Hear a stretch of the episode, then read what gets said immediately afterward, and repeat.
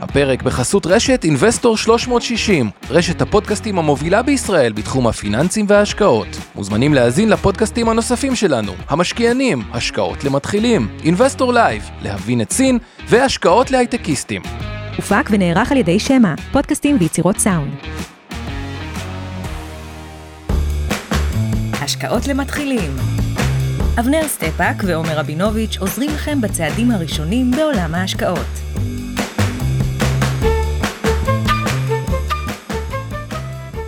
ערב טוב, זה אבנר. ערב טוב עומר, מה שלומך?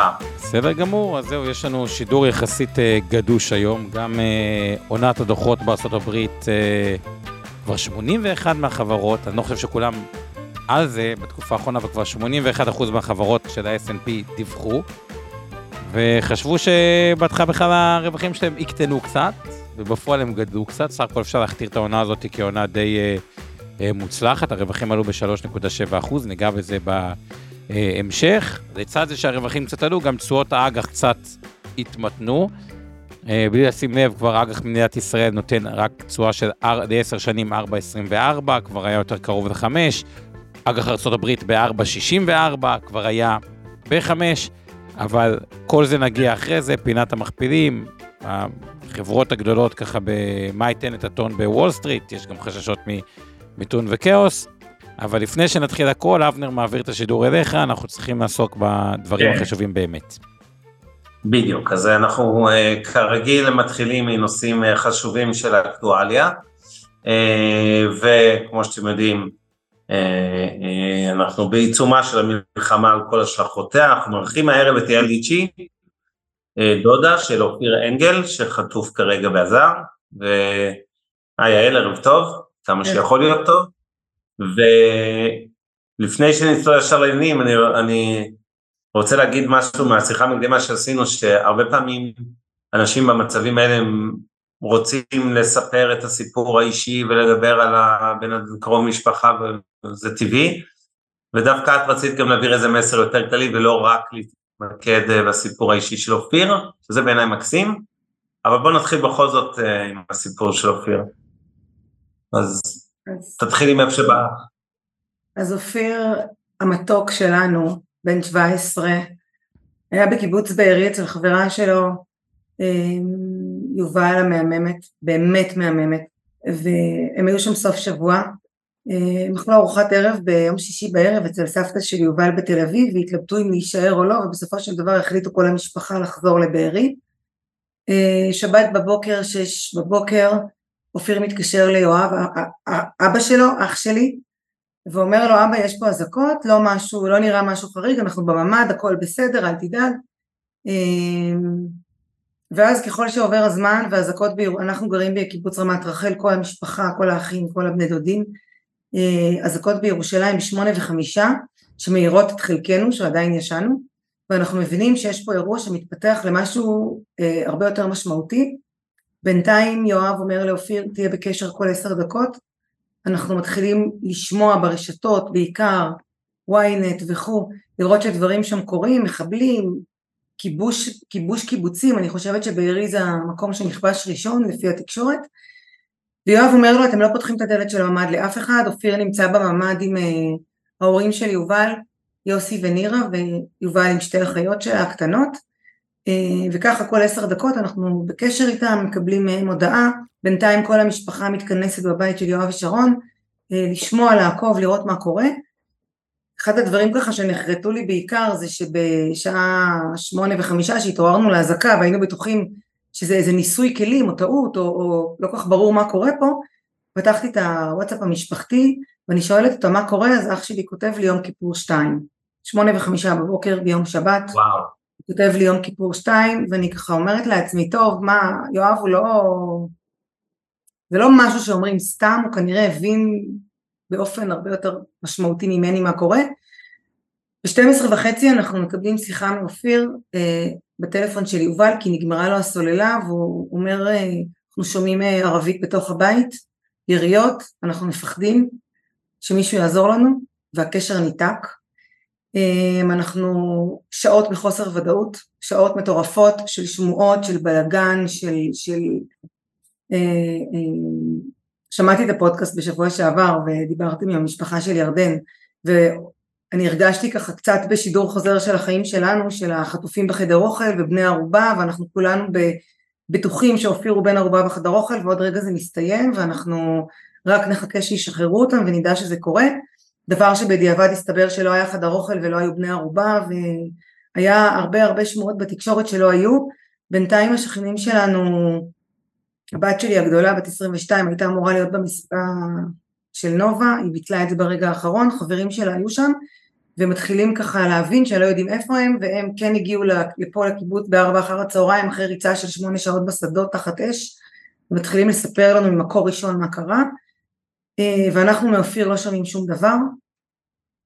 אה, בשמונה בערב אנחנו מצליחים לייצר קשר עם נירה, אימא של יובל, שמספרת לנו שבשעה אחת בצהריים מחבלים אכן נכנסו הביתה, פרצו את הדלת של הממ"ד, הוציאו את כל המשפחה החוצה, אה, ירו בכלב, קטע הזוי אבל ירו בכלב או כדי להפחיד או כי פחדו, הובילו את כל המשפחה החוצה, אה, הלכו איתם באיזה מדרכה בקיבוץ לאיזה אזור כינוס אה, דשא ככה גדול, לקחו את יוסי ואת אופיר, יוסי זה אבא, הכניסו אותם לרכב פרייבט שחור ערבי קטן, לקחו איתם ככה על הדרך עוד עמית בן 16 ו... ככה כל פעם שאנחנו מדברים עם המשפחה של יובל אנחנו מקבלים עוד ככה פרטים קטנים שמין משלימים איזה פאזל זוועה גדול. יובל נתנה לאופיר יד ולא רצתה להיפרד והלכה איתי לכיוון האוטו אז המחבלים דחפו אותה ואמרו לה את לא, את לכי מפה, את לא אמורה להיכנס לאוטו לקחו להם את הטלפונים, נכנסו לאוטו ונסעו. אה, אנשים נשארו על הדשא אה, הבינו שמתארות תמונה סוריאליסטית לחלוטין של מחבלים לוקחים את האופניים של הילדים בקיבוץ, נוסעים, צוחקים, נוסעים מסביב, יריות באוויר, בכל מקום רצים אנשים, ואז נירה אומרת לי ואני עומדת שם ואני אומרת טוב מה היא אמורה לעשות עכשיו?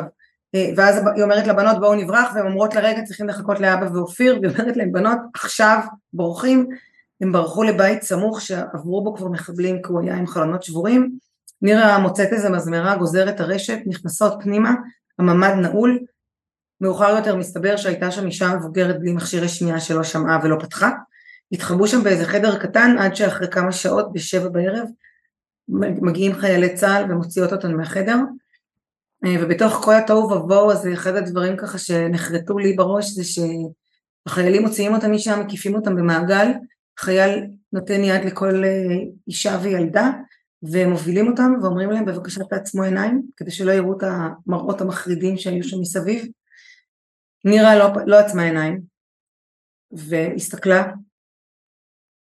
ואחת הבת הקטנה שלה לא הסכימה לפתוח עיניים ארבע שעות אחר כך כשהם כבר היו במלון ובחדר ובמקלחת והיא פשוט לא הסכימה לפתוח עיניים מבחינתה העולם נגמר.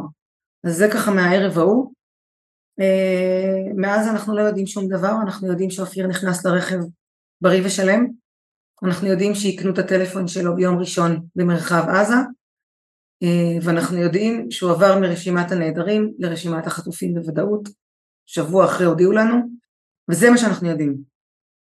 ואני יכולה להגיד שמשפחה נורמטיבית שמתעסקת בענייניה כאלה ואחרים, הפכנו לחמה לשחרור חטופים, אה, גייסנו, גייסנו כוחות אה, חברים של, חברים של אח שלי, שכל אחד מומחה במשהו אחר, אחד מומחה קצת ברשתות חברתיות, אחד יודע לדבר אנגלית, זאת אני בערך, אה, אבא שלי דובר הולנדית, אנחנו אופיר עם אזרחות הולנדית ולכן הבנו, אה, לקח לנו שבוע להתאפס על עצמנו ולהבין שבעצם אין אף אחד שהוא אזרח הולנדי וכדי לגייס את הולנד למשימה לא היינו בטוחים שהם יתגייסו כי בסוף נורא קל להגיד זה רק אחד, לא בדיוק, ישראלי, הם התגייסו בכל הכוח אה, ראש הממשלה של הולנד הגיע פה לישראל לשש שעות. נפגשנו איתו פגישה של 40 דקות והוא לא כל כך רצה ללכת. הוא הבטיח לנו, תכף נדבר על כל המאמצים שאנחנו עושים בה, אבל באמת ממשפחה נורמטיבית שחיה את חייה, אה, אה, הפכנו לחמ"ל שמתעסק בלדברר את הסיפור של החטופים, בלדבר על אופיר ועל כל החטופים כמובן, בלגייס אה, עזרה בינלאומית לתוך המאבק הזה, בלנסוע במשלחות ותוך כדי זה אה, לגייס תרומות לצרכים מיידיים של אה, ניצולי בארי שאנחנו בקשר איתם, משפחה מקסימה שהכרנו לצערי דרך המצב הזה, היום חזרנו משם לפני שעה וחצי. מה גם, מה באמת. שני דברים, אה, איך הצרכים של, של בארי, מה באמת הצרכים המרכזיים שלהם היום, כאילו איפה הם עומדים, וגם כאילו עם הולנד, הם עדיין רתומים עם כל מה שקורה אני אגיד גם שאמרו את זה גם, אה, אני אגיד גם, אני ביום יום שלי מתעסקת ב, בעמותה אחרת, אני מתעסקת בנשים שורדות אלימות, לא, לא בשום דבר שקשור, אני מוצאת עצמי עושה שיחות בימים האחרונים או בחודש האחרון לצערי, שאני רגע עוצרת ואומרת רגע מה זה קשור אליי, נראה לי כמו איזה סדרה גרועה בנטפליקס, שיחות עם דיפלומטים ושיחות עם שגרירים ובאמת מגיעים לאן שרק אפשר אה, אה, עם הדבר הזה. אז על הולנד אני יכולה להגיד שאנחנו בקשר רציף עם השגרירה ההולנדית בישראל שביקרה אותנו כבר פעם אחת והיום העוזרת שלה ביקרה פה הם מעדכנים אותנו במה שהם יכולים אה, נפגשנו עם ראש הממשלה של הולנד שהבטיח לנו לעשות את כל המאמצים שהוא יכול כדי להחזיר את אופיר הביתה. הוא אמר שמבחינתו אופיר הוא ילד הולנדי בשבי והוא יעשה הכל כדי להחזיר אותו. וזה כולל אה, גורמים מדיניים שנפגשים עם הקטרים. קטונתי מלהגיד מה תפקידם בכוח אבל ממה שאני מבינה מסביב יש להם בידם אולי נמצא מפתח משמעותי אה, גם בידי המצרים ואני יודעת שהעולם היא בקשר גם עם המצרים לגבי הדבר הזה. ואני חושבת שאחד הדברים החשובים שקורים פה, שבעצם הולנד נכנסה למערכה והשיחה היא כמובן לא רק על אופיר אלא על כל השבויים. יש פה 241 אנשים, נשים, ילדים קטנים שנמצאים בשבי ואני לא אגיד שהעולם שותק, אבל אני כן אגיד שהעולם חוזר לשגרה וכך קורה ואנחנו לא מוכנים שיחזרו לשגרה ואנחנו לא מוכנים שיחזרו לסדר היום ואני לא יודעת אם יש עוד מדינה בעולם שהיה יכול לקרות דבר כזה שהתחלתם את השידור באיחור כי רגע היו טילים על תל אביב ורגע יש 241 חטופים ומעבר לזה ש, שהשיח בתקשורת על, ה, על המשבר ההומניטרי שקורה בעזה והניסיון להסיט את זה לשם אז בשבוע האחרון אה, אה, אחד המסרים שאני מנסה להעביר זה שישראל נמצאת כרגע במשבר הומניטרי וכדאי שיגידו את זה בעולם וכל מי ששומע אותי כרגע ויש לו למי להגיד את זה, בכל רשת זרה, בכל רשת מקומית, אנחנו נמצאים במשבר הומניטרי, יש לנו מאה אלף מפונים מהבתים שלהם, יש לנו יישובים וערים שהתרוקנו מתושבים, בתי המלון מלאים בפליטים, אה, אה, פליטים שהגיעו לבית, לבית מלון עם פיג'מה ויחפים, וככה הם הגיעו וזה מה שיש להם היום. ואם דיברת על הצרכים, אז יש לנו עם מדהים ועם נפלא, ואנשים באמת מתגייסים בכל מה שהם יודעים, אבל אני כן רוצה להגיד שצריך רגע לשאול גם מה, מה צריך. כי, כי לרוקן עליהם את הארונות ואת הבתים משאיות של ציוד לא בהכרח מתאים לאנשים במצב של פליטות. אה, ואני היום הייתי שם גם כמה שעות הייתי שם כבר בעבר במלון בבארי. אני מאוד מנסה להקשיב ולשאול גם את האחראית לוגיסטיקה וגם את האנשים ככה בלובי מה הם צריכים? כי, כי אין להם, איך, אמרה לי אישה אחת היום יש לי בעל חטוף אח שלו חטוף אשתו של האח ושתי הבנות קברנו לפני שבוע, אחרי שבועיים וחצי לקח לזהות אותם. אחיין שלה מהצד השני נרצח במסיבה. הנפש לא יכולה לעכל את כל האירוע הזה. זה אירוע שבאמת אי אפשר לעכל. ויש לי היום ארבע מזוודות בחדר, ואני מרשה לבנות שלי לקחת רק מה שחייבים. באמת, כאילו דברים, הם לא צריכים ערימות של יד שתיים, הם צריכים דברים מסוימים. לפני שבוע הגיע למטה אני קוראת לזה מטה, אבל זה מטה, מטה משפחת אנגל, אה, אה, בקשה לסנדלי שורש ונעלי תבנאות, ואנחנו גייסנו כסף מאנשים טובים, והיום ירדנו לשם עם 300 זוגות של נעליים, ומכרנו להם אותם במחיר, במחיר אפסי, ב-100 שקלים לתבנאות, אבל הם רצו לשלם, הם לא הסכימו לקבל את זה בחינם, כי, כי זה מה שהם צריכים היום, ו, ו, ואנחנו מתגלגלים עם הקרן הזאת שבעצם אספנו ואנחנו פונים ומבקשים עוד ויש אנשים מדהימים שכן הבינו שזה מה שצריך אז הם תורמים. עכשיו אתה מסתובב שם בבארי ואתה אומר יש לנו שם חבר טוב של הבת הגדולה שלי שמטפל בשני ילדים אני לא אגיד את המשפחה לשמור על פרטיותם אבל שני ילדים בין, בין 12 ובין 8 שניצלו כי הם התחבאו מתחת לגופות של ההורים שלהם ושני האחים הגדולים והם שכבו ככה שעה מתחת לערימת גופות הזאת עד שהילד הגדול התעשת, לקח את הילד הקטן ביד, הלכו לבית של הדודה הסמוך, דפקו בממ"ד בחלון, והיא הכניסה אותם פנימה וככה הם ניצלו. אבל כשאמרתי מדינה באסון הומניטרי, זה אומר שהולכים להיות פה בעשרות אלפי אנשים בטראומה, שאם לא יטפלו בטראומה זאת הופכת להיות פוסט טראומה מורכבת, וזה שנים של שיקום ש... ולא של החלמה, כי לא מחלימים מהדבר הזה. ואת זה אנשים בעולם צריכים לשמוע, ולא, ולא לדבר על האסון ההומניטרי בעזה, ואם יש כזה, אז אני לא שמחה עם זה, אבל זה שלהם. ואנחנו כאן צריכים להעביר לעולם שאנחנו ב, ב, עברנו טבח מזעזע. אה, אה, אני שומעת אנשים אומרים שבשביעי לאוקטובר, מ-6 בבוקר עד שש בערב, לא היה צבא ולא הייתה מדינה שהגנה על האזרחים שלה, וזו תחושה נוראית, ואני בטוחה שהיום בכל בית בישראל ילדים חשופים לתקשורת, וילדים רואים וילדים שואלים, הילדה הקטנה שלי בת 12, והיא שואלת אותי, אמא, מה יקרה אם ייקחו אותי מהמיטה ויחטפו אותי בלילה? ואני כבר לא יכולה להגיד לה שזה לא יכול לקרות. אה, וזאת הקריאה שלנו לעולם. דבר ראשון, להחזיר את החטופים. את אופיר ואת כולם, שנראה אותם כרגע בבית. ואני הבטחתי לעצמי והבטחנו כולנו ככה בתוך המשפחה שלנו שנעשה הכל אחרי שהוא. גם, גם אחרי שהוא יחזור יהיה לנו פשוט הרבה יותר כוח לעזור ולסייע לצד החיים הרגילים ו... ולא לעזוב אותם לבד כי מה שנקרא it's here to stay ואנחנו צריכים להיות שם כולם. כן, אנחנו מסכימים אמ, וא' מודים לך מאוד שהצטרפת אלינו הערב, גם עם הסיפור האישי אבל גם עם הסיפור הלאומי נקרא לזה ככה. מקווים שאופיר יחזור מהר בריא ושלם, גם אם הוא לא יהיה שלם מבחינת אה, פסיכולוגית מן הסתם הנפש, לכל מי שהיה שם וגם כל מי שלא הגיע להיות שבוי, זה, זה ברור שיש פה תהליכי אה, ריפוי והחלמה חלקית, כי כמו שאמרת, אף אחד לא יוצא מזה אה, לגמרי נקי, אבל אני חושב ש, שיש הרבה מה לעשות בנושא הזה גם, אבל קודם כל שיחזרו. אני רואה הרבה שכותבים, הרבה אומרים החיבוקים וזה, ושמאוד ריגשת אותם, ואני חושב שגם זה חשוב, כי ברגע ששומעים את זה לא תמיד בטלוויזיה, אלא באמצעי יותר א-פורמלי כמו ש, שפה ומי שנמצא, זה באמת אה, עובר בצורה יותר עוצמתית, ועוזר מאוד להעביר את זה הלאה. אבל אני רק רוצה לומר ממש בקצרה לגבי המאמצים הדיפלומטיים שאנחנו עושים, ואני אומרת מאמצים דיפלומטיים שאנחנו עושים, ואנחנו לגמרי לא דיפלומטיים, ואנחנו לא, לא מדברים פוליטיקה ולא מדברים שום דבר שקשור לדברים האלה, אבל אנחנו כן עושים,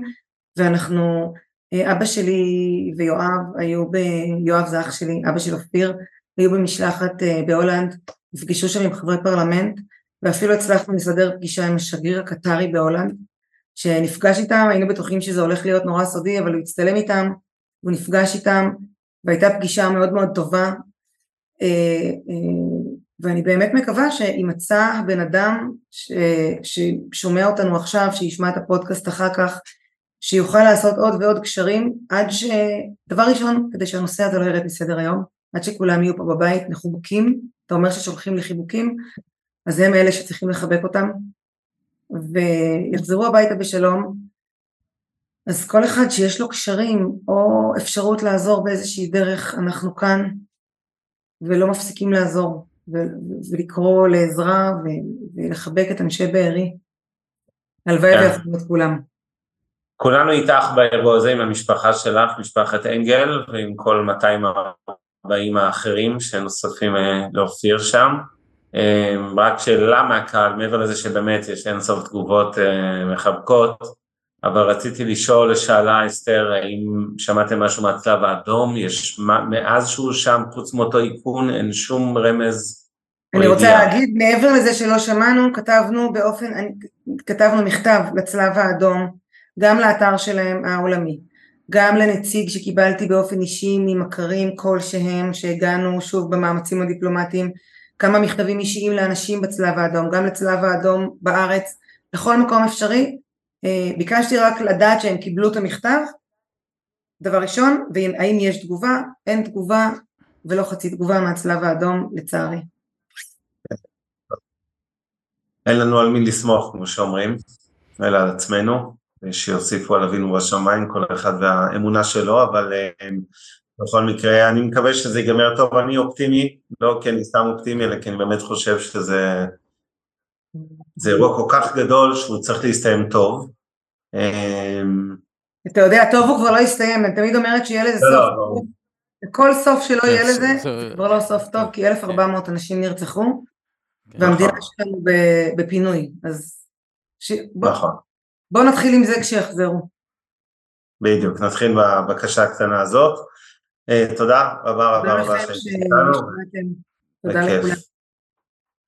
תודה רבה על השיתוף. כן, ורגע לפני שנעשה מעבר אחד לכלכלה, אני רוצה להתייחס למשהו אחד שעלה כאן אה, אה, באמת מהצד של יעל לגבי הצד הלאומי והמדינה, כל הזמן מדברים על אסון הומניטרי בעזה, ובאמת יש אסון הומניטרי בישראל, אני לא רוצה להרחיב יותר מדי, כי, כי שוב, אנחנו צריכים גם לדבר בכל זאת על הנושאים השגרתיים, אבל אני כן אגיד, אה, שוב, אתם יודעים שאני בשטח כל יום, כל היום.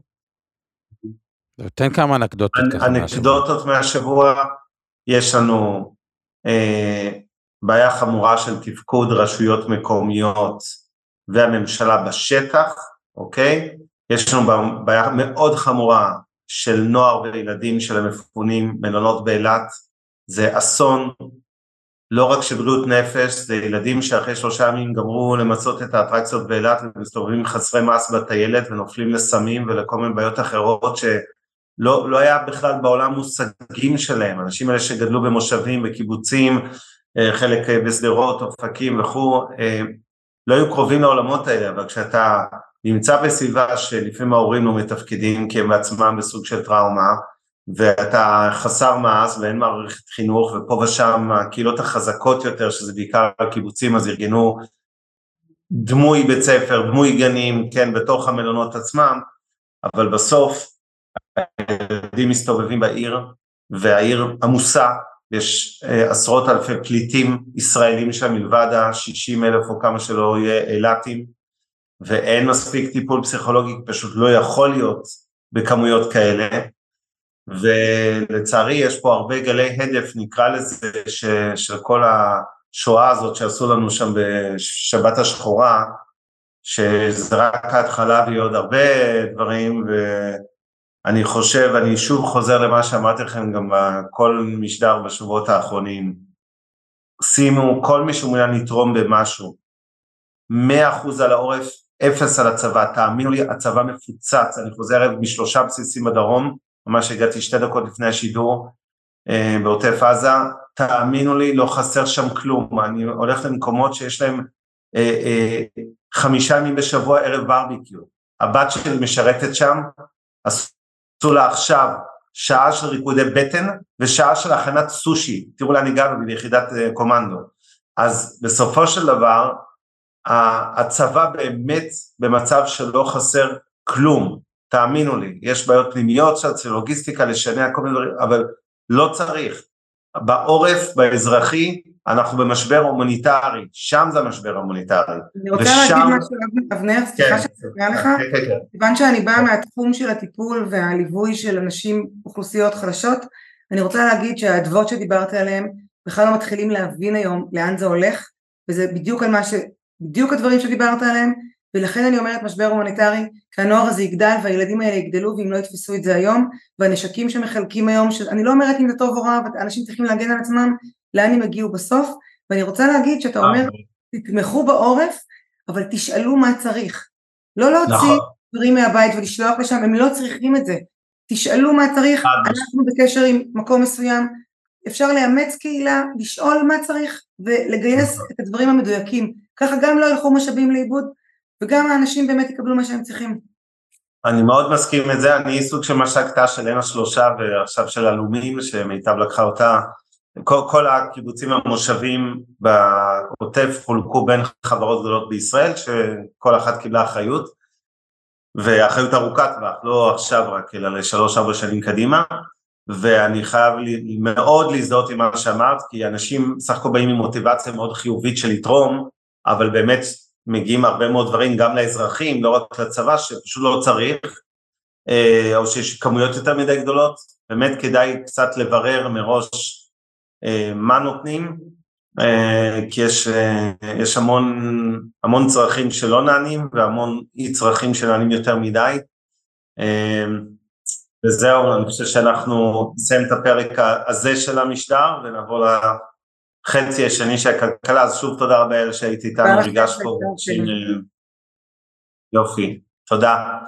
אז אה, אנחנו, סליחה שיש פה אין סוף תגובות בענייני פוסט טראומה, פסיכולוגיה והמשבר, אבל אני חייב, אה, אנחנו אה, רוצים לדבר היום גם על כלכלה ושוק ההון עם כל הקושי במעברים החדים האלה.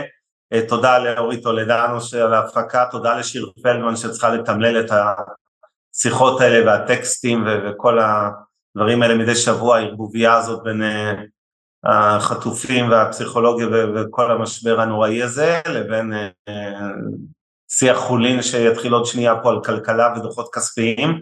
אז תודה לך שיר, ותודה לצוות שלך, אורן ברסקי, אמיר ביב ואור חלמיש, על החומרים. ובוא, במעבר החד הזה, אנחנו נדבר עכשיו חצי שעה כלכלה ושוק ההון, והמנה העיקרית שלנו היום, כמו שאתם יודעים, זה סיכום הדוחות הכספיים. כל שבוע אנחנו נקצה איזשהו זמן, אולי יותר קצר, אבל אה, גם למצב בדרום, אז זה לא, לא לדאוג, זה מה שעושים כל היום, אה, ו... או חלק גדול מהיום, אה, וזהו, עומר, אז אני מעביר אליך. אוקיי, okay, אז, אז, אז המעבר הוא באמת אה, אה, חד, אה, מרגיש קצת לא טבעי, אבל עם זה, עם זה נעבוד.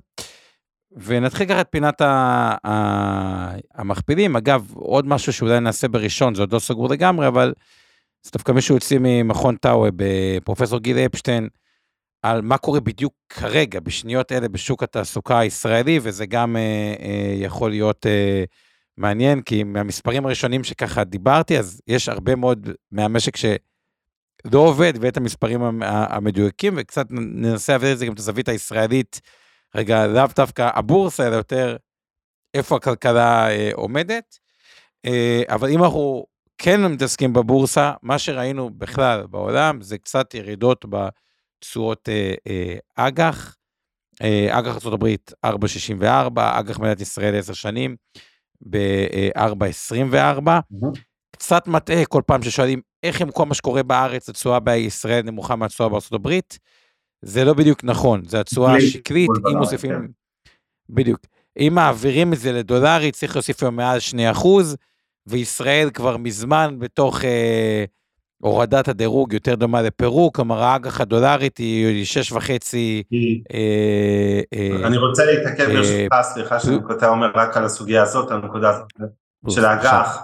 האג"ח ממשלת ישראל הדולרי כאמור, כמו שעומר אמר, 6 אחוזים וחצי, זה פער של יותר משלושת רבעי אחוז לעומת קבוצת הדירוג שלנו, כלומר כל השיח הזה שכבר מסתובב פה מתחילת השנה.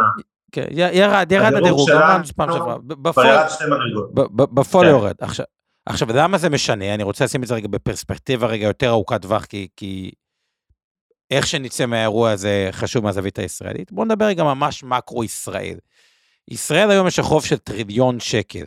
אגב, אומרים יחס חוב תוצר אה, היה 60 אחוז, אז אפשר להסיק מזה אם החוב הוא 60, הוא, הוא, הוא טריליון, התוצר הוא בערך 1.6 אה, טריליון. תקציב המדינה, אגב, הוא ב-500 אה, אה, 500 אה, אה, מיליארד, כדי שככה מספרים יהיו תמיד אה, אה, באיילת, כי לפעמים זורקים כל כך הרבה מיליארדים, אז לא יודעים איפה זה עומד. אז תזכרו, החוב של ישראל הוא בערך טריליון, תוצר הוא 1.6 אה, אה, טריליון, לפחות היה 2022. עכשיו, נכון לעכשיו, ההוצאה בתקציב, בתקציב, לפחות שהייתה מתוכננת 2023-2024 על חוב במדינת ישראל, היא 43 מיליארד שקל, שזה עלות של בערך 4 אחוז, כי חלק מהחוב גויס ב, בשפל, שאז הריביות היו יותר נמוכות, וחלק קצת יותר באזורים יותר יקרים. תחשבו על זה שעזבו רגע אם החוב גדל, נגיד החוב לא גדל, אפילו על אותו טריליון, שעלות גיוס החוב עולה מ-4 נקודה שלוש ממוצע כמו שזה היום, ל-5 או ל-6. אז זה כאילו גורע מהתקציב 20 מיליארד שקל, שכאילו מתבזבז על אה, ריביות, וזה הרבה כסף. תחשבו איזה, באיזה סכומי כסף הענקיים אה, מדוברים. זה אחת הסיבות, אגב, אחת התזות לפחות שלי, שגם uh, יש פה בעיה שהיא כאילו unsolved problem לגבי החובות של המדינות, כי בארצות הברית, אם אנחנו ניקח את אותם מספרים שעשינו עכשיו בישראל, את אותם 43 מיליארד שקל כספי ריביות על חוב של טריליון, כלומר 4.3, בארצות הברית יש 6, uh, הם משלמים, שילמו 600-700 מיליארד, רק שהחוב גם מאוד מאוד טפח, גם הריבית מאוד עלה, ואז זה בעצם הופך להיות משהו שחלק גדול מדי מהתקציב אמור ללכת על ריביות, והם לא יכולים לעשות את הקיצוצים הנדרשים. כלומר, ארה"ב לא באמת יכולה לחיות עם הריביות הגבוהות האלה, מה שאומר שהריביות יהיו חייבות לרדת. ואז השאלה אם יהיה אובדן אמון, לא יהיה אובדן אמון, מה זה אומר פתאום על מקומות כמו קריפטו, ביטקוין או זה, או מערכות אלטרנטיביות, אבל אני שם את זה בצד, אבל בגדול, למדינות תהיה בעיה קשה לשמור על הריביות האלה, כי זה פשוט אה, לא אה, מצליח להתכנס עם החוב הגדול שהם נמצאים. כשאנחנו עוברים לצד המניות, אז אנחנו רואים שהמכפיל רווח העתידי הוא 18. עכשיו, השילוב הזה של אה, קצת, אה, הנוכח הוא 20.9 ב-S&P והעתידי הוא 18. עכשיו, איך הגענו למכפיל 18? קצת היה תיקון קטן ב... ב-S&P, וגם קצת הרווח בניגוד לתחזית. ויש מה שנקרא תחזית אה, אה, שנותנים, הצפי היה שההכנסות יצמחו אה, ברבעון הזה ב-1.6, אני מדבר על זה מול הרבעון הקודם, וההכנסות עלו ל-2.3, כלומר, ההכנסות עלו ב-2.3 אחוזים, כלומר מעל הצפי, והרווח ממש הפתיע, ואני רוצה לתת את הדוגמה הזאת בצורה מאוד יפה, אולי על ידי חברה כמו אמזון, ששם ממש הייתה הפתעה טובה. אבל בסך הכל, כשמסתכל על כל ה snp אה, היה צפוי מינוס 0.3 והרווח עלה ב-3.7, אה, שאם אני לוקח את אה, אחוז החברות שהפתיעו גם לטובה, הוא היה מאוד מאוד גדדול בצד ה... בדרך כלל זה, אבל 62 חברות הפתיעו בצד ההכנסות, ו-82 אחוז מהחברות הפתיעו בצד הרווח, שזה מעל הממוצעים אה, של ההפתעה. עכשיו, לקווטר 4, צופים שההכנסה תעלה ב-3.5 אחוז, והרווח יעלה ב-3.9 אחוז, למרות שזה קצת וואט, אפילו היה צפי ליותר מזה, 8.1. אז זה לגבי השנה. אם אני מסתכל לתוך 2024, וזה הפער בין המכפיל, פה כבר יש צפה לקפיצה דרמטית של 11 אחוז אה, ברווחים. 11 אחוזים, ולתוך 2025 של עוד 8 אחוזים. כלומר, אנחנו כן רואים איזשהו צפי לרווח הולך ועולה, על רקע תשואות שקצת ירדו, ובגלל זה ככה כאמירה, ואני אשמח לאינפוט שלך, אבנר, אה, קשה לראות עם התוצאות שהיו יחסית טובות, את השוק יורד הרבה למטה. עדיין יש את המשקולת של הריביות ואת העננה בעולם, אז קשה לראות אותו גם טס למעלה. אבל uh, נראה שהדאונסייד ריסק מעט, כמו שחברות מפתיעות לטובה, הן בדרך כלל מתקשות uh, uh, לרדת, ועוד רגע נראה כמה דוגמאות ונדבר על החברות הגדולות, אבל אבנר לך קודם. כן, אז קודם כל במקרו, בכותרות רגע, אני ממש מסכים איתך, אחד לאחד, שמצד אחד, רמת הסיכון בשוק המניות האמריקאי, שהוא מתומחר מלכתחילה יחסית יקר לטעמי, גם היום הוא לא זול, שלא תתבלבלו, אבל אין ספק שההפתעה לטובה של רבעון שלוש מורידה את רמת הסיכון אה, של נפילה גדולה לפחות מהזווית של רווחי חברות, תמיד יכולים להיות גורמים אחרים, חוב לאומי, אה, משברים, אה, מלחמה עם איראן חלילה, או לא יודע אם חלילה, תלוי את מי שואלים, אבל יש דברים שיכולים כמובן לשנות, אבל בגדול בוא נגיד שרמת הסיכון לשוק אמריקאי ירדה, מצד שני מאחר והוא יקר מלכתחילה אז אין איזשהו, אני לא רואה פה איזה אפסייד גדול, הכותרת של השוק האמריקאי, זה פשוט מדהים איך זה קורה כל פעם מחדש, המשק האמריקאי מתאושש אגרסיבי ומהר ממשברים, גם כשיש האטה בכלכלה וגם כשיש ירידות בבורסה, בדרך כלל התאוששויות הן מהירות מאוד, בעיקר בכלכלה. הצרכן האמריקאי אה, מהר מאוד חוזר לצרוך ולקנות ושוק העבודה מאוד חזק וכולי, ולכן במובן הזה אני לפחות לא מרגיש שאנחנו באיזה חלילה בועה, שבוא אה, נגיד במושגים של אנליסטים, אתם יודעים אצלנו יש את המושגים של buy, hold ו- sell, או strong buy, שזה המלצת קנייה חזקה, buy, שזה המלצת קנייה, hold ו sell, בוא נגיד ככה, היום אני ב hold, אני לא ב buy, אבל אני לא מרגיש הפוך שצריך להיכנס לאיזשהו לחץ של מכירה בארצות הברית. אולי להוסיף שני דברים ממה שאבנר אמר, כאילו, כי הרבה פעמים שואלים אותי, ואני רוצה, הרבה פעמים שואלים אותי, איך, איך יכול להיות עומר שמרגיש שהעולם כזה כאוטי, באמת, יש, ואצלנו עוד יותר מרגישים את זה. אגב, זה מצחיק, תמיד וול סטריט משפיע על ישראל, פה פתאום אתה מדבר על אה, ישראל משפיעה על וול סטריט, שאנחנו הפכנו, אנחנו כרגע הטון בעולם, כי באמת איזשהו כן. טריגר שמתייחסים אלינו כ... איזה טריגר למערכה באמת שיכולה יותר אה, גדולה, אה, חיזבאללה, איראן, ובכלל אה, מערכה עולמית. אגב, הסבירות לזה קצת ירדה, לפחות לפי השווקים. רואים את מחירי הנפט קצת נרגעים, את ה... יורדים למטה, שעם החשש שעולה הזיה, גם... אז היה אמור להיות הפוך. עכשיו, אחד מהדברים שאני רוצה שתמיד אני, הזכרתי את זה כמה פעמים, אבל שעדיין יהיה ב-back of the mind, אם ב-2020 היה ב-upper middle class 600 מיליון אנשים, ב-2030 צפויים להיות מיליארד איש. מה זה אומר? שסך כל החברות הבורסאיות, שה-upper middle class הוא מי שצורך את קולגייט, חלק גדול מהעולם עדיין חי מפחות משני דולר ליום, או ממש אה, מספרים מאוד מאוד אה, אה, נמוכים, אז כן יש עדיין את הגידול האבסולוטי המאוד מאוד גדול במעמד הביניים ה... העולמי וב upper middle class, שזה ככה תמיד צריך להיות ברקע לדבר אחד, לא צריך בשורות טובות כדי שהשוק אה, יעלה. בסך הכל צריך את הדמוגרפיה של הצרכן העולמי של מעמד הביניים שתמשיך, פלוס אה, טיפה שיפור אה, אה, טכנולוגי והתייעלות. עכשיו, איפה רואים את זה? ופה זה מביא אותי לדוחות של החברות הגדולות. קחו את אפל לדוגמה. נכון, יש לנו שוק וכולם מדברים על הצרכן קצת יותר חבוט, כי הריביות יותר גבוהות אה, וכו' וכו' וכו'.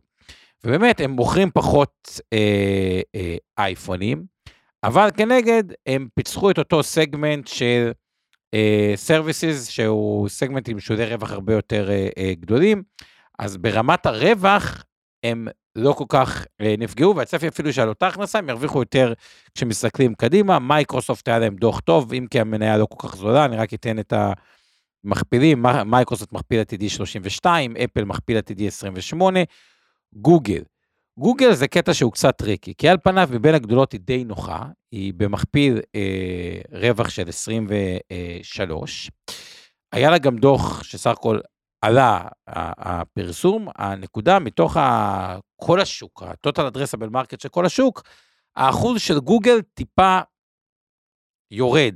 כאילו בינג מעט, זה עדיין בשוליים וכו', אבל זה איזשהו אה, חשש, גם היה קצת בענן שהוא מתומחר יותר יקר, קצת פחות צמיחה, כי גוגל קצת יותר מוטט לסטארט-אפים, שקצת יותר, אה, עכשיו מחזיקים את השלטר ההוצאות קצת יותר אה, חזק.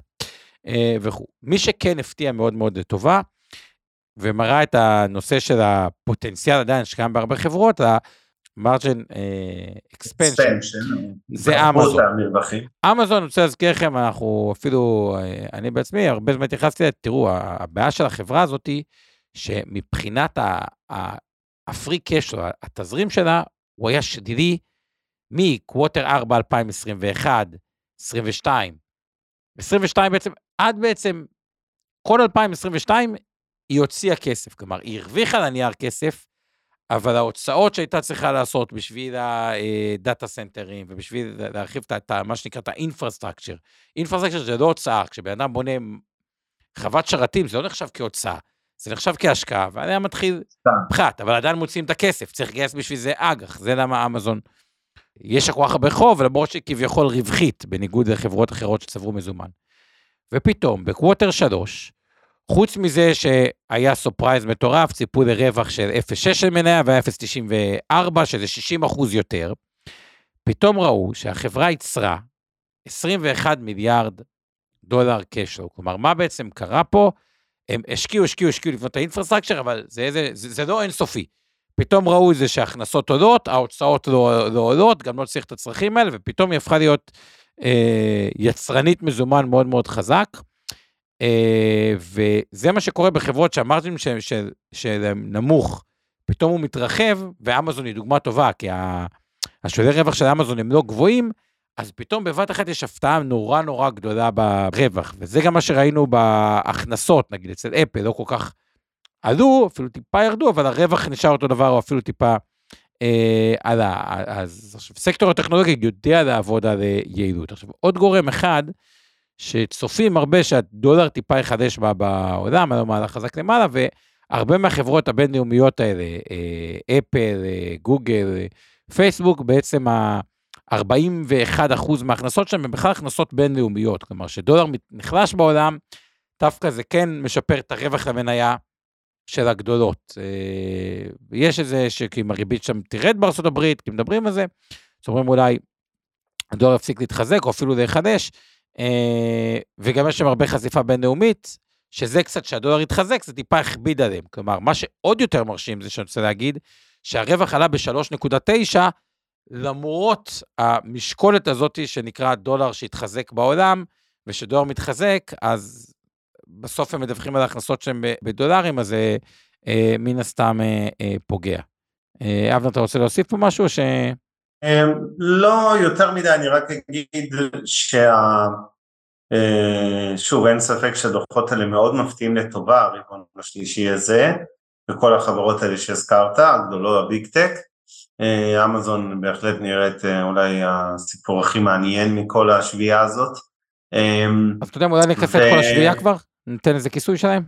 כן, כיסית את רובם. יפה, NVIDIA עדיין לא פרסמה, מטא היה לה דוח אה, אה, טוב, גם רואים את זה, נגיד מכפיל 28, מכפיל עתידי 22, צופים שכאילו יהיה גידול ברווח של 23 אחוזים אה, שנה, אגב באמזון, צופים שיהיה גידול ברווח של 33 אחוזים שנה אה, הבאה. אה, עוד הפתעה שהייתה לטובה זה נטפליקס, אה, שגם עלתה מאוד אה, חזק, כנראה שהיא הגיעה למאסה קריטית שגם כל תוספת מנוי והיו עוד מנויים זה יותר ישירות לשורת הרווח, זה אחד היתרונות של scale. וטסלה, עובדך היה לה דוח עם מעורב, וכרגע במכפיל 70, שזה לא נמוך. מצד שני, אני חושב שהיה וטסלה תרד, יש גם, עשו לי ניתוח מאוד מעניין שלה, לדעתי יותר... היא תרד אז היא גם תעלה. היא, כן. היא יותר מעניינת ממה ש... היא פחות בועתית ממה שאתה חושב אה, אה, לדעתי, אבל בסך הכל, שהחברות הטכנולוגיה אה, דיווחו על תוצאות טובות, ובאופן כללי השוק הפתיע לחיוב, ותשואת האג"ח טיפה יורדת. יש פה סיכון בלא להיות בכלל במניות. ואני רוצה רגע להתייחס, ואבנר גם נשמח לתק שלך, למי שממש הקטין, כי היום הטרנד בעולם בכלל, בישראל זה הכספיות, ובארצות הברית זה גם הכספיות, ובישראל זה גם פקדונות דולרים. ונוצר פה איזשהו סיכון מסוים לדעתי, שככל שאנחנו מתרחקים יותר מ-2021, למה אני מזכיר את 2021? כי 2021 היה שיא בשוק המניות, ומאז אנחנו מתחת לשיא. והתרחקנו, והממוצע הוא לעשות 10% בשנה, וגם הייתה אינפלציה יחסית גבוהה אה, היסטורית, בסוף שאם נשברים. ויכול להיות מאוד שזה יגיע כשגם הריביות קצת ירדו, ואז פתאום יהיה פחות חמים הפקדונות, ואז מי ש-over allocation לפקדונות, יכול למצוא אותו עצמו במצב שפחות חמים כבר בפיקדון, בתמחורים שהוא ירגיש איתם פחות בנוח. אז יש פה איזה שיווי משקל שאני משחרר את כל הנתונים, עדיף להיות מאוזן. שבוע שעבר, ולפני שבועיים, אגב, מאוד דחפתי לאג"ח, ש... אבל הייתה קפיצה מאוד חזקה באג"חים הקונצרנים, סתם הזכרנו את, ה... את האג"ח עזריאלי הארוך שהיה באזור 82, הוא כבר ב-87. אז טיפה ספרדים אה, הצטמצמו, כי גם טיפה חשש מתרחיש חיזבאללה ו, אה, וכו' אה, אה, ירד, עדיין קצת יותר גבוהים היסטורית, אבל טיפה אטרקטיביות היא, היא, היא טיפה פחותה מלפני שבוע ושבועיים, וסך הכל מרגיש לי שזו תקופה להיות די מאוזנים, לא להיות all out, עם פרספקטיבה שלי, לדעתי המניות בארץ לא רוצה לדבר על כל המדד, אבל בהרבה סגמנטים מסוימים, הם, אה, הם יותר מעניינות אפילו לדעתי מוול כי אני חושב שיש כמה דברים שאנשים לא מספיק אה, לוקחים בחשבון לגבי המצב בארץ, אבל אבנר קודם כל אליך ואני אמשיך אחרי זה. כן, אז קודם כל, לפני שאני אצטרף לדעתך, זה הזמן להזכיר שוב את ההערות הקבועות שלנו על זה שכל מה שאנחנו עושים הערב אינו ייעוץ השקעות ולא תחליף לייעוץ השקעות שמותאם לצורכי ונכסי כל אדם בידי יועץ השקעות מוסמך, ושכל נייר ערך שהזכרנו פה נזכיר הערב, אם זה המניות האלה של ההייטק או הגח של עזריאלי, צאו מנקודת הנחה שמיטב מחזיקה את ניירות הערך האלה בקרנות הנאמנות הגמל, הפנסיה, השתלמות ותיקי השקעות שאנחנו מנהלים, ואותו דבר אינבסטור 360 בקרנות הנאמנות ותיקי השקעות שלה, לכן יש לנו אינטרס שאנחנו מזכירים מניות כאלה ואחרות, אה, וזו לא המלצה לביצוע פעולת השקעה כלשהי וכולי.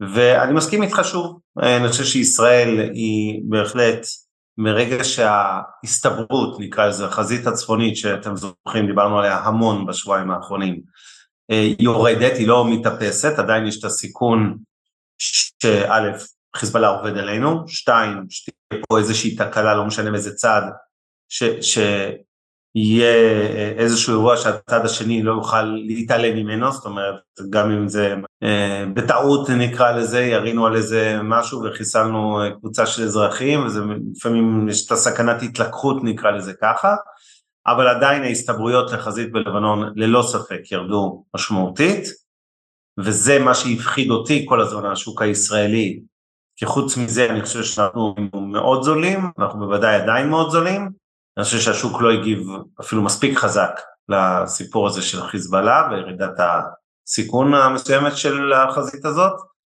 אה, הבנקים עדיין נסחרים פה במחירים מצחיקים, ובסופו של דבר אה, בהחלט מרגיש לי שה... בוא נגיד, בהיבט אפילו הטקטי, קצר הטווח, שוק המניות, שאני מזכיר, היה בפיגור גדול עוד לפני השביעי באוקטובר, זה רק העצים את הפיגור שלנו על השווקים בחו"ל. אה, בסופו של דבר, אנחנו לפחות במיטב, גם פרסמנו את זה, מגדילים מניות בישראל בשבוע האחרון, ומימים האחרונים, ואני לא אתייחס למה נעשה קדימה, אבל בגדול אנחנו חושבים שישראל אה, בהחלט נראית אטרקטיבית. אגב, מה שמצחיק אותי תמיד אבנר, תמיד אני אמרתי בפודקאסטים, אם אנחנו לוקחים טיפה אחורה את התקופה שבה אנחנו משדרים, כי זה כבר אה, אה, לא מעט שנים, אתה יודע מה, יש את הנסדק, אבל היחידי מעל הנסדק בחמש שנים האחרונות זה תל אביב 90. זה היה כאילו המדד שהכה את הנסדק. אז אם אנחנו מסתכלים על הנסדק בחמש שנים האחרונות, הוא ב-115, ותל אביב 90 הוא כבר ב-55 אחוז. כלומר, במצב שתל אביב 90 אה. היה מעל הנסדק, כבר נפתח פער של 60 אחוז כדי שזה ידגיש את הדוגמה. כן. רק השנה, הנסדק עלה ב-38, תל אביב 90 מינוס 5 וחצי, אז זה, זה אותו פער. עכשיו, ברור שמשהו יורד כשרע ולא חסר דברים בעייתיים בישראל. אגב, גם פה אני יותר מאוזן מלפני שבוע או שבועיים, כי השוק בישראל, אה, הדולר היה מתוח קצת כלפי מעלה וקצת תיקן למטה, השוק בישראל קצת אה, אה, תיקן, עדיין נראה יותר זול מהאמריקאי, אבל גם פה טיפה פער, אה, טיפה הצטמצם אם הוא מסתכל על כל, אה, גם בהתחשב בירידה בדולר, ועדיין יש פה כיסים שמתומחרים, אה, לדעתי, בצורה אה, מעוותת. עכשיו, עוד איזה כמה נקודות, אה, אבנר, או שזה, אתה די, כאילו, פחות או יותר, אתה, אתה רואה את הדברים... אה...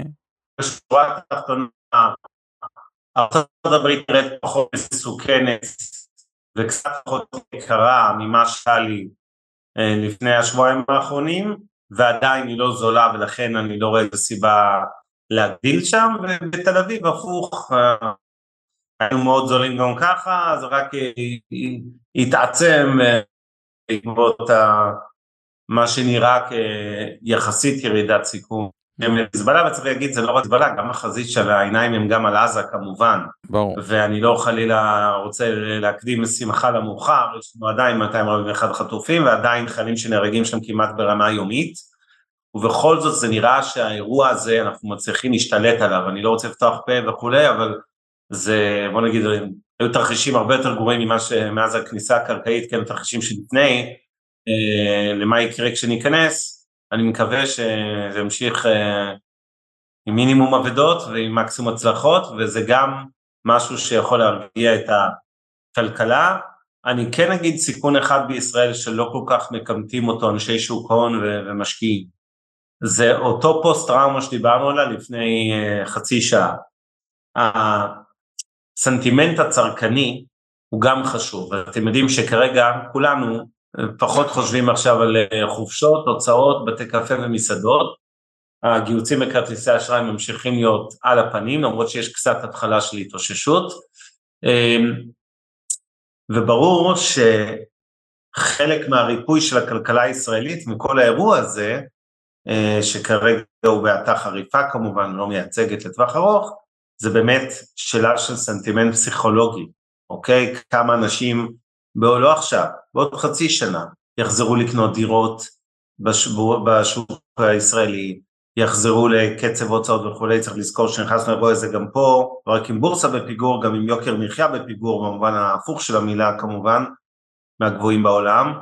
אה, עכשיו יש לא מעט בחל"ת, יש אנשים שמאבדים את העסקים שלהם ברגעים אלה לצערנו, עסקים קטנים, בינוניים. זאת אומרת, יש פה משבר כלכלי שלא הולך, גם אם המלחמה תיגמר בהצלחה וניצחון גדול, בלי חזית לבנון, ותיגמר נכון. גם מהר, עדיין ייקח הרבה זמן לשקם את הכלכלה הישראלית, יש פה שאלה של מה באמת הממשלה תעשה בחזית הכלכלית, לא הצהרות אלא אה, הסרמות כספים ומעשים. לא, ופה יש סימן אה, שאלה גדול, כי, כי בסופו של דבר, יש כמה סימנים, אגב, גם מבחינת עלייה לארץ מול ירידה מהארץ, כלומר, היה גם גל כן. בחו"ל, שאולי בכלל יהיה גל של עלייה לארץ, ש... באופן... אה, יהיו תנועות לשני הכיוונים. אה, אה, מפתיע, אבל צריך לראות מה יגבר על, על מה, כי גם להיות היום ישראלי בחו"ל, באירופה ובדברים אחרים, זה, זה, הפך להיות אירוע שיכול להיות גם בסיטואציה מסוימת פחות נעים. אבל בהקשר הזה, ש... לא, אז, אז, אז רק הנושא של העלייה שווה, אבל, אבל בסימן שלה באמת מבחינת ה... גם הפוליטית, הזכרת מה שזה יעשה, אז יש בזה באמת משמעות עד כמה יחזור האמון, נקרא לזה, בין הפוליטיקה לעם וכל הנושאים האלה, שזה גם יכול להוסיף לסנטימנט הפסיכולוגי שאבנר דיבר עליו. כן, וכרגע אתה צודק, אבל באמת אה, זו שאלה, שוב, אנחנו מדברים בתקופה של אה, דיכאון צרכני וכלכלי, זה לא יישאר ככה, כן, לעוד הרבה זמן, אבל מתישהו, השאלה רק כמה זמן זה ייקח, וכמה מהירה תהיה התאוששות ולאיזה רמה. של צריכה וחזרה לנורמליות, ו, וזה, וזה ישפיע מאוד גם על רווחי החברות וכתוצאה מזה גם על הבורסה, אבל שוב תזכרו שאנחנו מתחילים מנקודה נמוכה במיוחד, וכמאמר אין סוף אה, פילוסופים של אה, השקעות בשוק ההון, אתם רוצים לקנות מניות בדרך כלל בתקופות נוראיות כאלה של מלחמות, של אה, של אה, צרות, של אה, הפוך, הפוך מה זה נכון, זה, זה נורא מטעה, זה נורא לא אינטואיטיבי, זה נשמע לפעמים טיפה הזה. ציני, אבל, אבל בסוף עולם ההשקעות מתמחר יתר על המידה אופטימיות בתקופות טובות, וחסר כאילו הוא מגיב too much בתקופות לא טובות, זה בגס, אה, תמיד יכול להיות אקס, אקס, אקספשן, כאילו, חריג וזה. אני מציע שנעבור רגע משהו חברתי קטן, קודם כל אני רוצה להגיד אה, כן, תודה, וכל הכבוד, היה סך הכל גם אה, גיוס אה, מרשים, ובאמת אה, הועברו לא מעט מחשבים, טאבלטים אה, לאנשים במלונות, וסחטיין עלייך אלינור על הפרויקט המקסים הזה, עדיין חסר עוד קצת, אבל... בן יעקב מתל אביב, אלינור בן כן. יעקב מתל אביב, אז אלינור, כן. כל הכבוד. אה, ואני רוצה רגע משהו, עידן, יש איזה אה, פרויקט, עידן, מנכ"ל אינבסטור. כן, אני פה איתכם, עומר, מה נשמע? אבנר, מה קורה? ערב טוב. אה, בסדר גמור, אז עוד משהו חברתי מבורך, אז עידן, מנכ"ל אינבסטור, למי שלא מכיר, מעביר אליך. כן, אז אחרי שנתיים באינבסטור, איזה כיף לעלות לשידור, עומר. טוב, אז בערך כמו 90% מהמדינה, גם אנחנו חיפשנו גם באינבסטור וגם חברים, אה, אחרי שמיצינו את הצפייה בטלוויזיה כמה שהיא נהייתה מאוד מאתגרת, והתחלנו לחפש בעצם אה, מה לעשות ואיך לתרום את אה, חלקנו. אז התגלגלנו, קצת חקלאות, קצת במטה של האחים לנשק, קצת פינינו תושבים, אה, ואז התגלגלנו להפקות על האש למיניהם בין הפלוגות, אה, והבנו שבעצם ערב מנגל, וזו הפקה שאפשר להרים אותה יופי בשביל 20, 30, 40 איש. פרצת אחרי, בדיוק בשידור שבו אבנר תוקף את ערבי המנגלים והסושי. כן, אז רגע, לא, אז חשוב להגיד שדווקא... אז מצאת מתי את זה, אבל בסדר.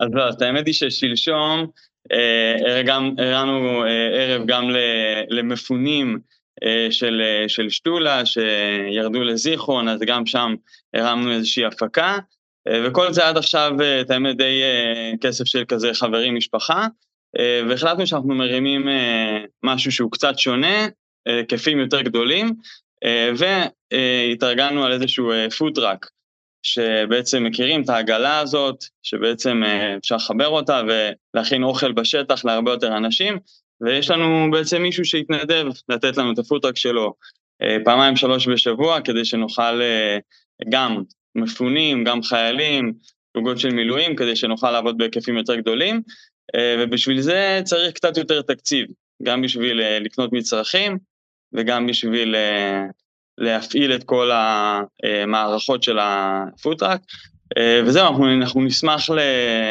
לתרומות למי שיכול. דרך הקישור של אינבסטור של פתחון לב. אז יש קישור אינבסטור, כל פעם אנחנו מפרסמים, אגב צריך להגיד המחשבים חלק מהזה, אנחנו יודעים את זה לפי תאריך שזה מועבר, אז ככה כל פעם שיש איזה משהו אז נדע את התאריכים, אז מי שהעביר שבוע שעבר חלק מהכסף הלך באמת לטובת מחשבים וטאבלטים לילדים, שבעצם אין להם מסגרת תעסוקתית, ומי שיעביר בימים הקרובים נקשר את זה לזה ש... לטובת מה שנקרא אוכל גם למפונים וגם לחיילים, למרות שאפנר... תתפלא לגלות שיש עוד הרבה פלוגות מילואים שמתלוננים שלא מגיעים אליהם, אז אנחנו מחפשים לתפוס דווקא אותם. את העזובים. לא את... הכי בחורים שאפשר, אז יש באמת... לא נגיע לבת, אבנר, הבת שלך... מקבלות רק סשימי. הבת שלך לא תהנה מזה, בוא נגיד ככה, היא כנראה... באזור ש... אנחנו מתאימים את עצמנו, לאן שצריך אנחנו מגיעים. בכל מקרה יש קישור בצ'אט למי ש...